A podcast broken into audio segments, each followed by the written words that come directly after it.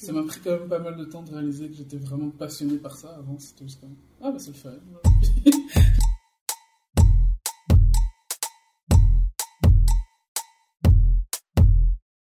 Bienvenue sur Afrodé. Afrodé, c'est un podcast qui part à la rencontre de femmes afrodescendantes aux horizons et aux univers multiples. Des femmes inspirées et inspirantes que nous allons découvrir à travers leur parcours, leurs choix de vie, leurs engagements et leurs passions. Bonjour à toutes et à tous, je suis Anne-Laure, votre hôte pour cet épisode. Jazzy Alix a fait partie de l'équipe de profs du studio que je fréquentais. Elle m'a fait découvrir des muscles dont j'ignorais totalement l'existence jusqu'à ce fameux cours de renforcement. Bien que pour l'instant j'ai arrêté le pole dance, je la suis toujours d'un œil ainsi que certaines de ses collègues. Je suis toujours curieuse à propos de ce sport dans lequel j'avais trouvé un équilibre entre la danse contemporaine et la gymnastique. En quelques cours seulement, j'ai vite tassé mes a priori et ce côté glauque d'un corps de femme qui se trémousse pour la jante masculine. Le pole dance est définitivement reconnu comme un sport de fitness à part entière. En tout cas, c'est pour moi un art qui marie parfaitement la danse et l'acrobatie. Dès ses premiers pas de hip-hop vers l'âge de 11 ans, en passant par 8 ans de conservatoire de danse jazz, c'est en arrivant à Montréal pour ses études qu'elle va s'éprendre de pole dance et se hisser en seulement 2 ans à la tête de plusieurs compétitions en Amérique du Nord. Aujourd'hui, elle voyage et virevolte avec grâce sur scène et en studio pour sa passion. On la sollicite en tant que jury, mais aussi en tant que professeur, afin qu'elle transmette son savoir. En tout cas, j'espère que vous allez passer un bon moment en notre compagnie et que votre curiosité sera un peu titillée. Bonne écoute stressée de moi, dis donc. Euh, Donc aujourd'hui, on est avec Jazzy Alix, Bonjour. danseuse et j'ai travaillé sur par artiste aérienne parce que euh, tu communiques beaucoup en anglais. Et du coup, Ouais. c'était aerial euh, danseuse, aerial artist. Yeah. Mais est-ce qu'en français ça se dit artiste aérienne ou c'est plus acrobatique? Euh, ce serait peut-être plus artiste de cirque. Ah, ok. Maintenant, ça reste quand même autour du pôle. Ouais, Euh, J'essaie de pas m'en éloigner, mais de revenir un peu à la source ok. et de revenir un peu dans la danse parce que je trouve qu'à faire que du pôle, j'ai commencé à être un peu trop gymnastique. Ah, ok, ouais. Trop sur les tricks. sur, Ah, il y a ce nouveau trick qui est super difficile à faire. Ok. plus sur euh, la performance que sur le côté artistique. Fait que ces derniers temps, j'ai un peu délaissé le pôle pour essayer d'aller prendre plus des cours de danse, puis me remettre un peu plus dans, le- dans la vibe de danse et moins dans quelque chose de quand même très. très bah, la danse est technique là, mais très. euh,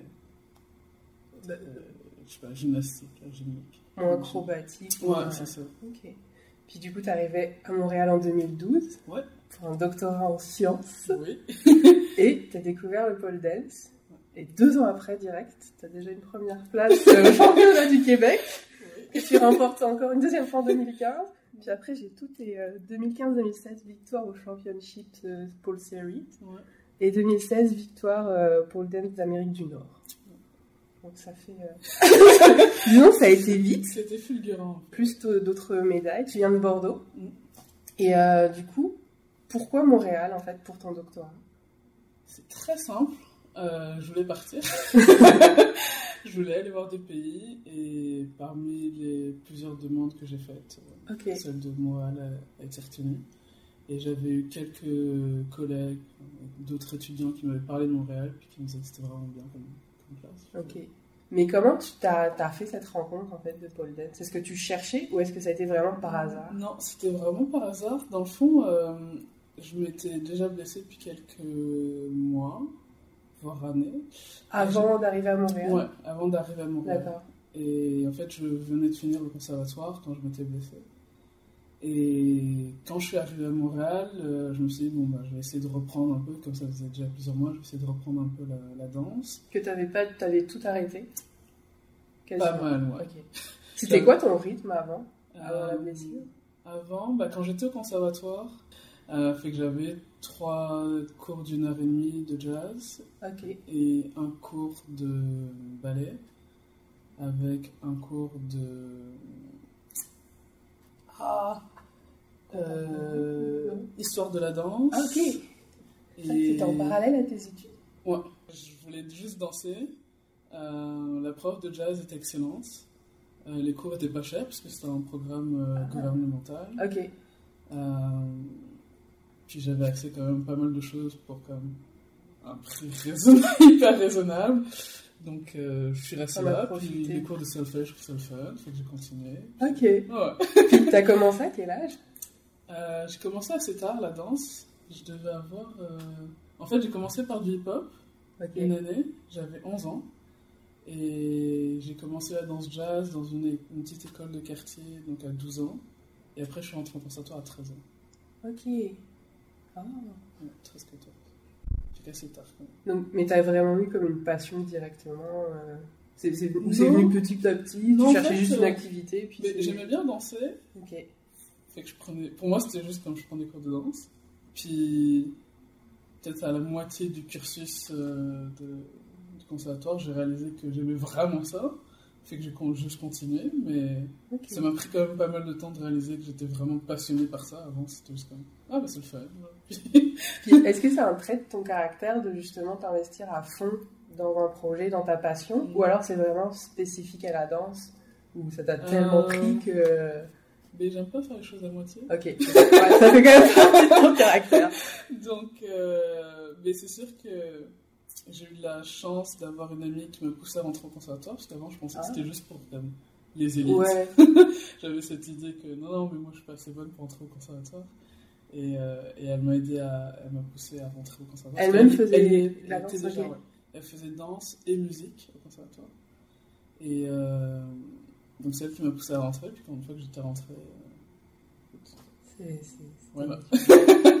Puis ça s'est bien passé, tout, le, tout ton cursus. euh, T'as vraiment. euh, C'était que des bons souvenirs. euh. Euh, globalement, ouais. Euh, je pense que sur le coup, je m'en rendais pas compte, puisque je faisais ça vraiment comme ça au début. Puis quand j'ai réalisé que j'aimais ça, je me croyais pas assez bonne, pas assez ceci, pas assez cela, mais je continuais juste pour moi. Et ça m'a pris du temps de réaliser qu'en fait, euh, j'étais pas mauvaise. Et que, et que je pense aussi c'est pour ça que je m'éclatais dans ça, parce que j'ai avancé comme. J'ai quand même eu un bon parcours. Ouais. Euh, globalement, j'en garde que des bons souvenirs. Euh, je sais que ça n'a pas été le cas pour tout le monde. Euh, parce que bah, j'avais une, une collègue par exemple qui était assez enveloppée et malheureusement dans la danse ça passe pas.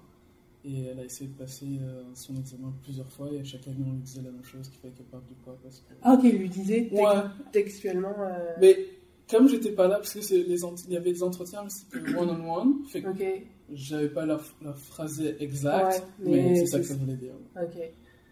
Alors que techniquement elle était bonne. Enfin, Mhm. donc non, c'est pas facile pour tout le monde. J'ai eu de la chance de pas avoir ce genre de problème là. Euh, puis comme c'est du jazz, euh, le fait que j'étais noir c'était pas un problème. Parce que bon, peut-être qu'en ballet ce serait pas passé pareil. Mais t'as quand même pris des cours de ballet. euh, Oui, j'ai pris quelques cours, mais ma, ma formation principale c'était jazz. Puis généralement, l'adolescence, c'est comme un peu la confrontation avec l'autorité, etc. Donc par rapport au conservatoire, est-ce que tu te souviens avoir eu un problème avec la discipline? Ou alors pour toi, c'était comme vraiment naturel, tu étais dans ton élément? Et ton adolescence et ta entre guillemets crise d'adolescence n'a pas du tout joué sur cette espèce de, Mais, de paternaliste et de, de direction alors j'ai pas fait de crise d'adolescence. Ok. Elle sera peut-être à venir. Ah ouais Comme j'ai 30 ans, je pense que je peux dire que je n'aurai pas de crise d'adolescence. Euh, donc non, j'en ai pas fait. Ok. Euh, et puis c'est vrai que... Donc la rigueur, c'était vraiment quelque chose de Mais je suis assez naturel. euh, rigoureuse. ça allait dans ton caractère. Ouais. Euh, mais je pense que ma mère m'a aussi élevée comme ça. Ok. Du coup, euh, c'est vrai que je me rendais compte que ma prof était très rigoureuse, mais quelque part ça me plaisait aussi.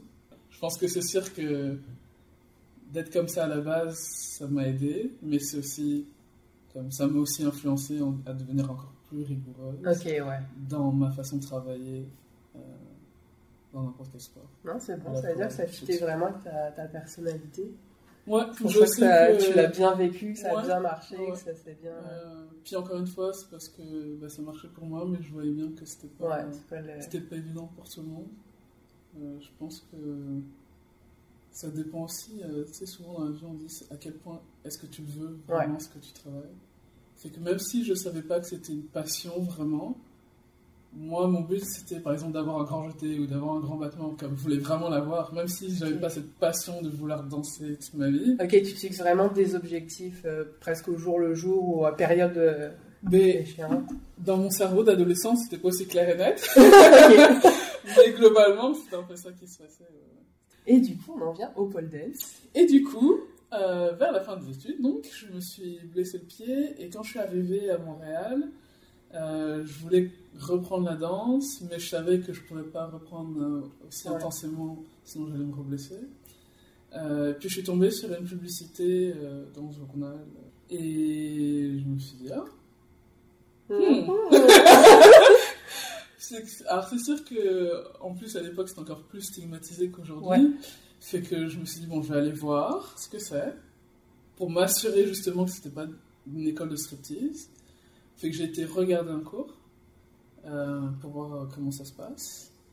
Et puis j'avais demandé à, je crois que c'était un réceptionniste comme parce que j'avais vu qu'il y avait des des posters de comme de Paul Star justement. Ah. Du coup, j'avais demandé les noms, puis j'avais été regarder un peu en ligne qu'est-ce qui Ok. se faisait. Et les deux premières personnes que j'ai eues, c'était Marlo Fisken, qui est une très belle danseuse, et Una Kivuela, qui est hyper gymnastique. Donc pas sexy du tout Vraiment, le, Ouais. ça t'a rassuré et ça t'a conforté. Ah, ok, c'est ça, ok, c'est bon, on peut y aller. Ouais, ça, un peu. euh, Ça m'a conforté, bien que je voulais vraiment le faire anyway, mais ça a surtout convaincu ma mère. voilà.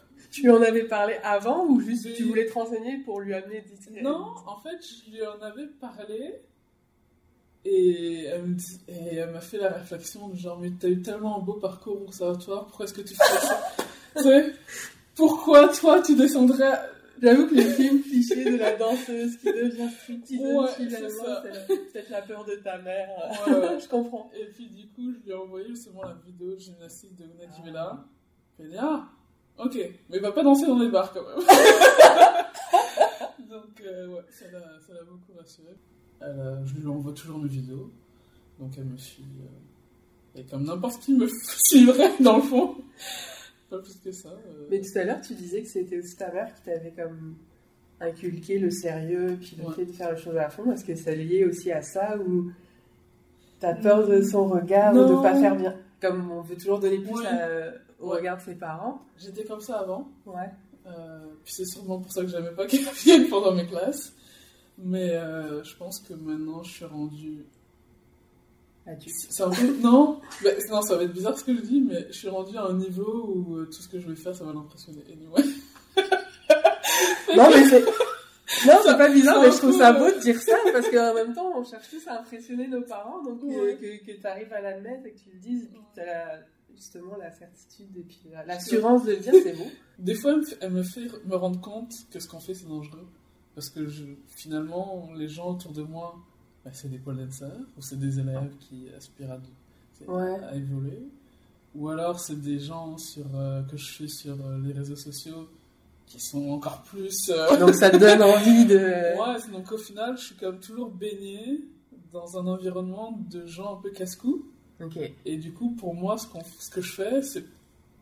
tu vois, Ouais, plus, te- plus tu montes de niveau, puis plus l'échelle de, C'est ça. Mais c'est aussi que. risque augmente. et- Ouais, mais aussi que le Mais fait de que maîtrise. Tu, tu vois pas. En fait, c'est comme t'es dans une bulle, Ouais.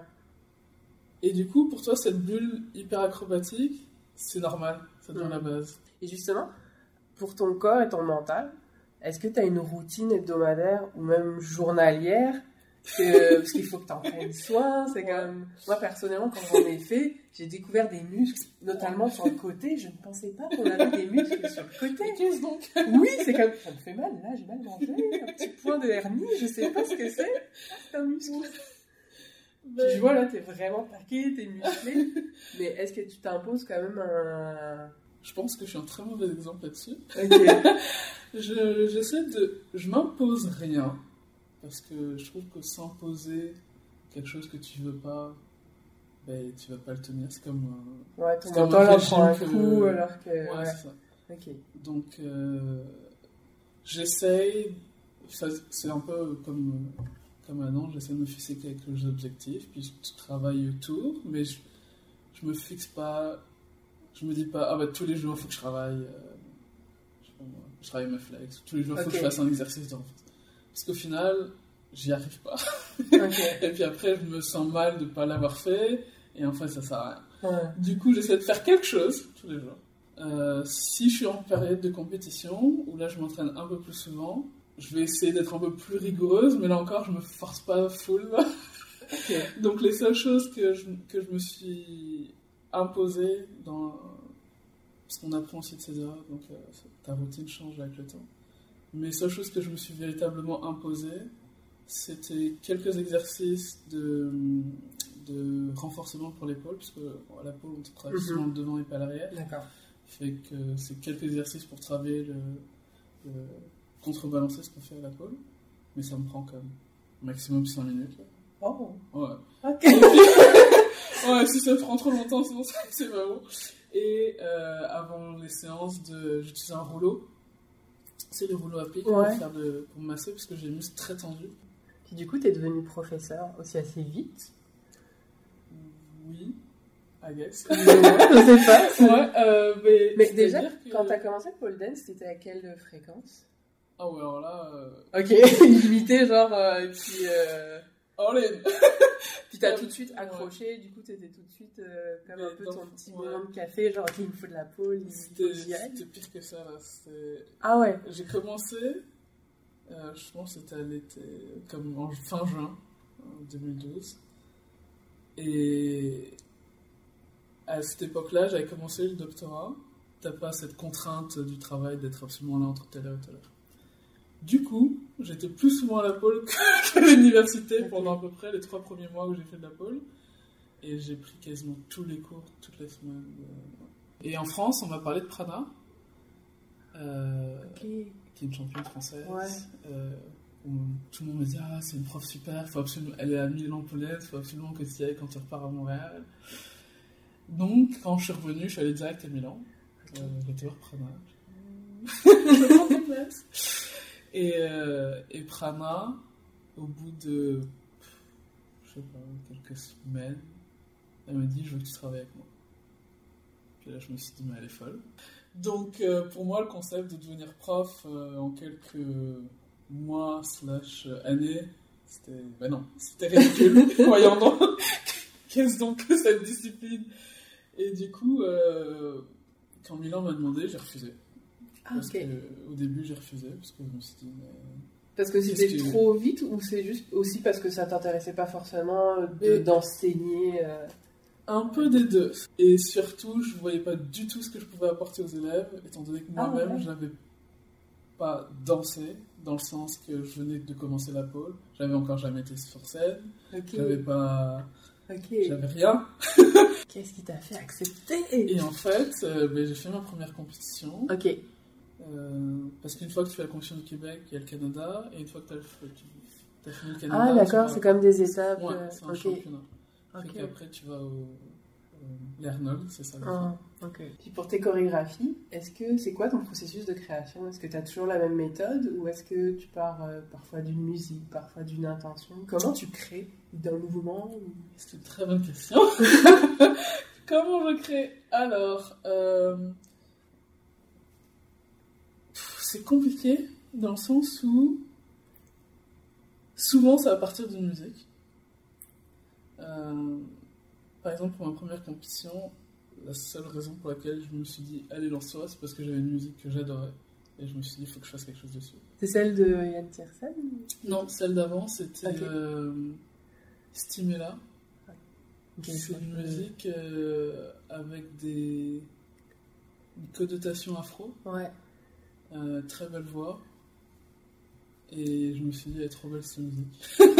fait que c'est bon. Puis est-ce que tu l'as entendu et t'as dit ok il faut que je fasse quelque chose Ah autour ouais. ou est-ce que tu cherchais Non, non. Ah, Je-. En fait, euh, c'était ma prof de Milan, Nadia, qui avait, dans un autre studio, euh, fait une choré là-dessus. Et elle nous montrait la t'as- Et là, j'entendais la musique, je suis What? Et là, je me dis Ah, ok, je pense que je vais faire une choré là-dessus. Puis du coup, je me dis Bon, ouais, je vais faire une compétition. Et c'est souvent de la musique qu'il faut vraiment que, que j'ai quelque chose qui m'accroche. Ouais. Euh, et c'était souvent de la musique que je partais, que partait mon processus. Puis euh, partie capillaire, parce que je trouve que les cheveux pour les afros c'est super important, puis ça fait partie de l'éducation. En même temps, il y a une logistique derrière Mhm. tout ça. Ouais. Il y a, il y a, il y a aussi une éducation familiale. Mhm. Et euh, j'aimerais que tu nous décrives là aujourd'hui ta coiffure. Elle ressemble à quoi? Alors, aujourd'hui, j'ai fait deux grosses tresses avec des rajouts que j'ai attachés en En chignon. super joli. Puis euh, c'est ça parce que du coup, je t'ai vu en une vidéo de toi en 2017. Là, t'as laissé euh, rajout, mais tes cheveux euh, attachés, mais longs. Mais est-ce que ta coiffure fait partie de ton esthétique sur la chorégraphie? Ou est-ce que c'est vraiment Pas côté plus pratique, logistique On n'a pas. Ouais, Euh, dans le fond, euh, il y a encore une fois, sûrement à cause de mon éducation de danseuse du conservatoire, les cheveux attachés, c'est la base. C'est la base. ah. Euh, mais en ballet, c'est un chignon, là. Il n'y a pas. y a ouais, c'est ça, c'est ce que j'ai- pas pensé, mais au ballet, quand tu faisais avec tes cheveux, t'étais tout le temps aussi en chignon. Ouais. euh, il est vérifié? C'était vraiment comme dans les, c'est- les- comme on voit dans les films où ils vérifient les, ils sont Non, vraiment tirés. pas, c'est c'est toujours tiré. Euh, ils sont pas au point de comme vérifier dans tous les détails si ça va. À partir du moment où t'as pas des cheveux qui comme se baladent, on s'en fiche. Ok, Tant c'est que c'est tiré, faut chignon, Ouais. tiré. Bah au moins tiré. Euh, dans mes classes de ballet, malheureusement j'ai toujours été la seule noire. Du coup, je sais pas si, si tu voulais venir, euh, mettons avec plus une afro, peut-être que ce serait passé. Et en 2016, je me suis dit, on va changer. Ok, tu l'avais quand même fait exprès. Mais ouais, c'était vraiment comme volontairement, j'ai décidé de ne pas les avoir attachés. Et justement, j'avais peur que ça se Ouais. retrouve quelque part. Mais au final, euh, non, on dirait que Ouais, puis ça donne Ça bien et tout ça. c'est- c'est- bah, ça donne aussi une autre dynamique à la Ouais. chorégraphie. Y a du Ouais. mouvement qui est comme indépendant c'est de ton corps. C'est, bah, c'était ça un peu l'idée justement derrière le fait de se détacher les cheveux. Mais de façon générale, je danse toujours les cheveux attachés et je sais pas, c'est pas quelque chose qui fait volontairement partie de ma chorégraphie. Euh, je me souviens que la première année, j'avais là où j'avais fait la choré sur la musique euh, un petit peu afro, j'avais spécifiquement demandé avoir une tresse avec un chignon derrière parce que je voulais pas voir qui se. Ouais, Pour moi, ça c'est une coiffure de comme tous les jours. ouais. Mais les gens qui qui sont pas habitués, ils disent Ah, t'es bien coiffé c'est travaillé. Ouais, ouais, très. Donc, euh, comme on m'a fait la réflexion quelques fois, parce que j'avais été en compétition comme ça, je me suis dit Bah, pourquoi je me fatigue? C'est un problème de moins à s'occuper pour la compétition. En règle générale, c'est quoi la relation avec tes cheveux? Est-ce que tu les aimes? Est-ce que tu as une période où. euh, où. Est-ce que tu as eu ta J'ai période de jamais- cheveux défrisés, cheveux qui volent au vent comme les blancs Ou alors? Jamais. Ah, J'ai- ouais. Je me suis jamais défrisé les cheveux. Ok. Euh, j'ai toujours été au, comme le, le plus que j'ai eu c'était toujours juste des rajouts des twists ce genre de choses. Euh, ça a toujours été très simple euh, naturel comme je me prends pas trop la tête. Je me suis jamais euh, ça a jamais été un- on m'a jamais fait de réflexion négative en tout cas. Fait que je me suis jamais posé la question. Je voulais pas me défriser les cheveux parce que je pense qu'initialement je voulais pas parce qu'une fois que tu commences c'est difficile à arrêter. Hmm. Et euh, je me suis dit c'est pas trop compliqué Je vais passer au moment coup de gueule, coup de gueule ou coup de cœur. Ok. Puis, euh, bah, je t'ai pas posé la question, mais est-ce que tu as, des mentors, en fait, euh, dans le pole dance ou même Euh. en dehors, qui te motivent justement à aller à, à fond dans ta passion, puis à réaliser tes objectifs? Pas vraiment. Euh, la fois où on m'a le plus poussé, dans le sens. euh, sors- Sors-toi de ta zone de Ouais. euh, c'est quand bah, Prada m'a poussé à participer à une première compétition. Puis je me suis dit, mais complètement folle. Euh, mais euh, la plupart du temps, je m'entraîne seul.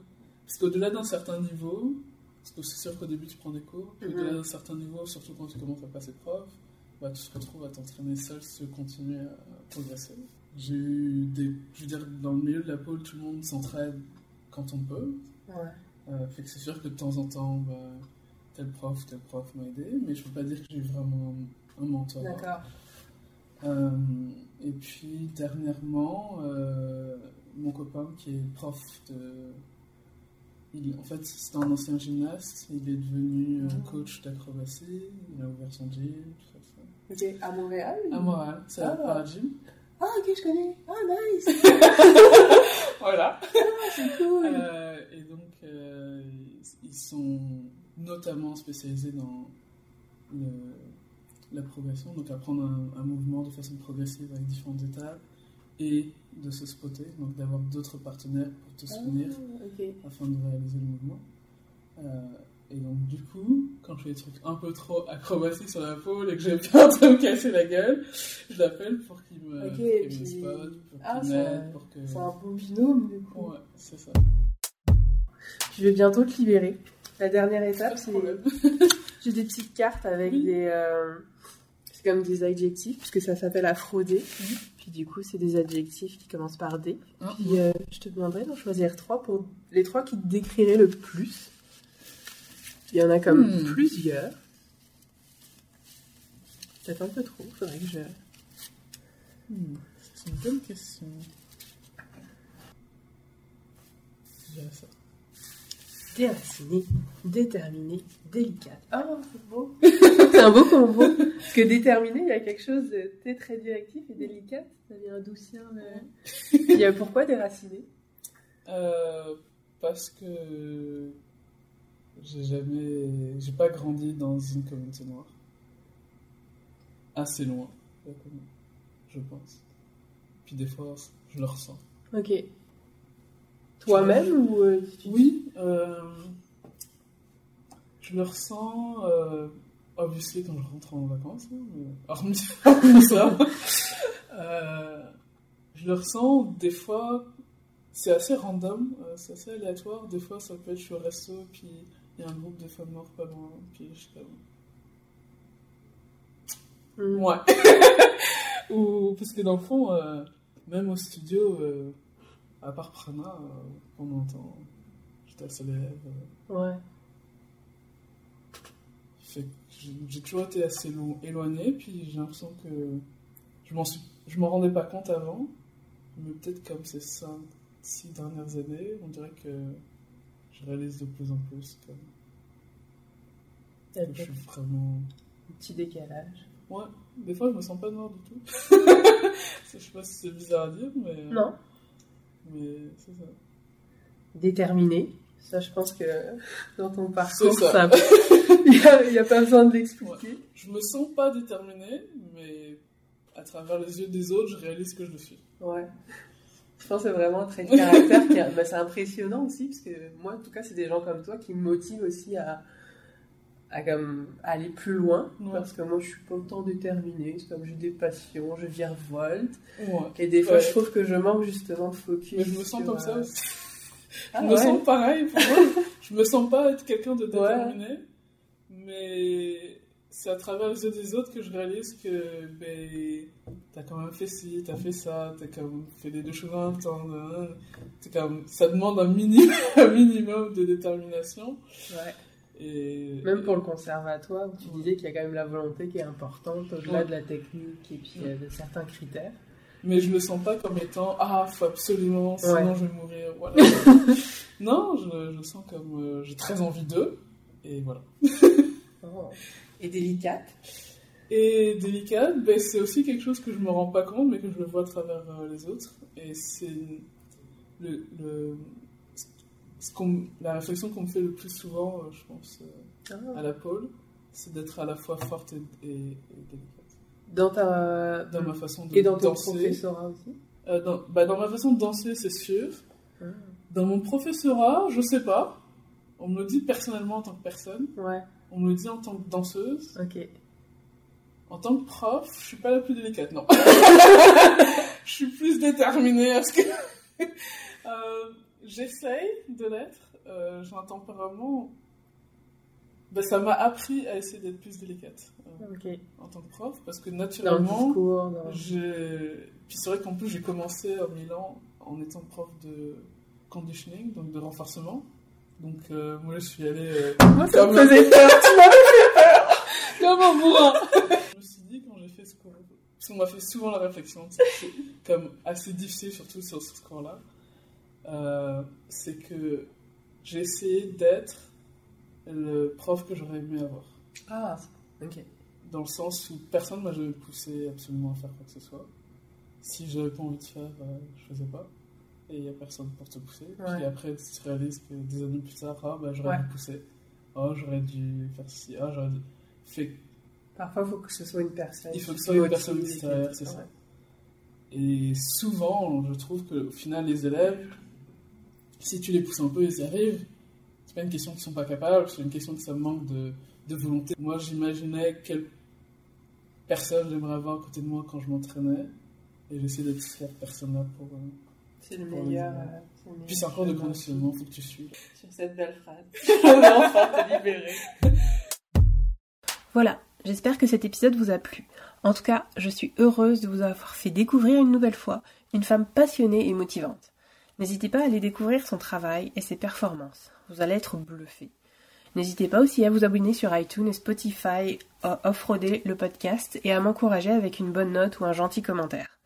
Vous pouvez aussi partager et me suivre sur Instagram AfroDPodcast. Vous pouvez aussi me contacter si vous êtes intéressé à partager votre histoire en vous rendant sur le site afrodepodcast.com. Merci de votre attention, au revoir et à bientôt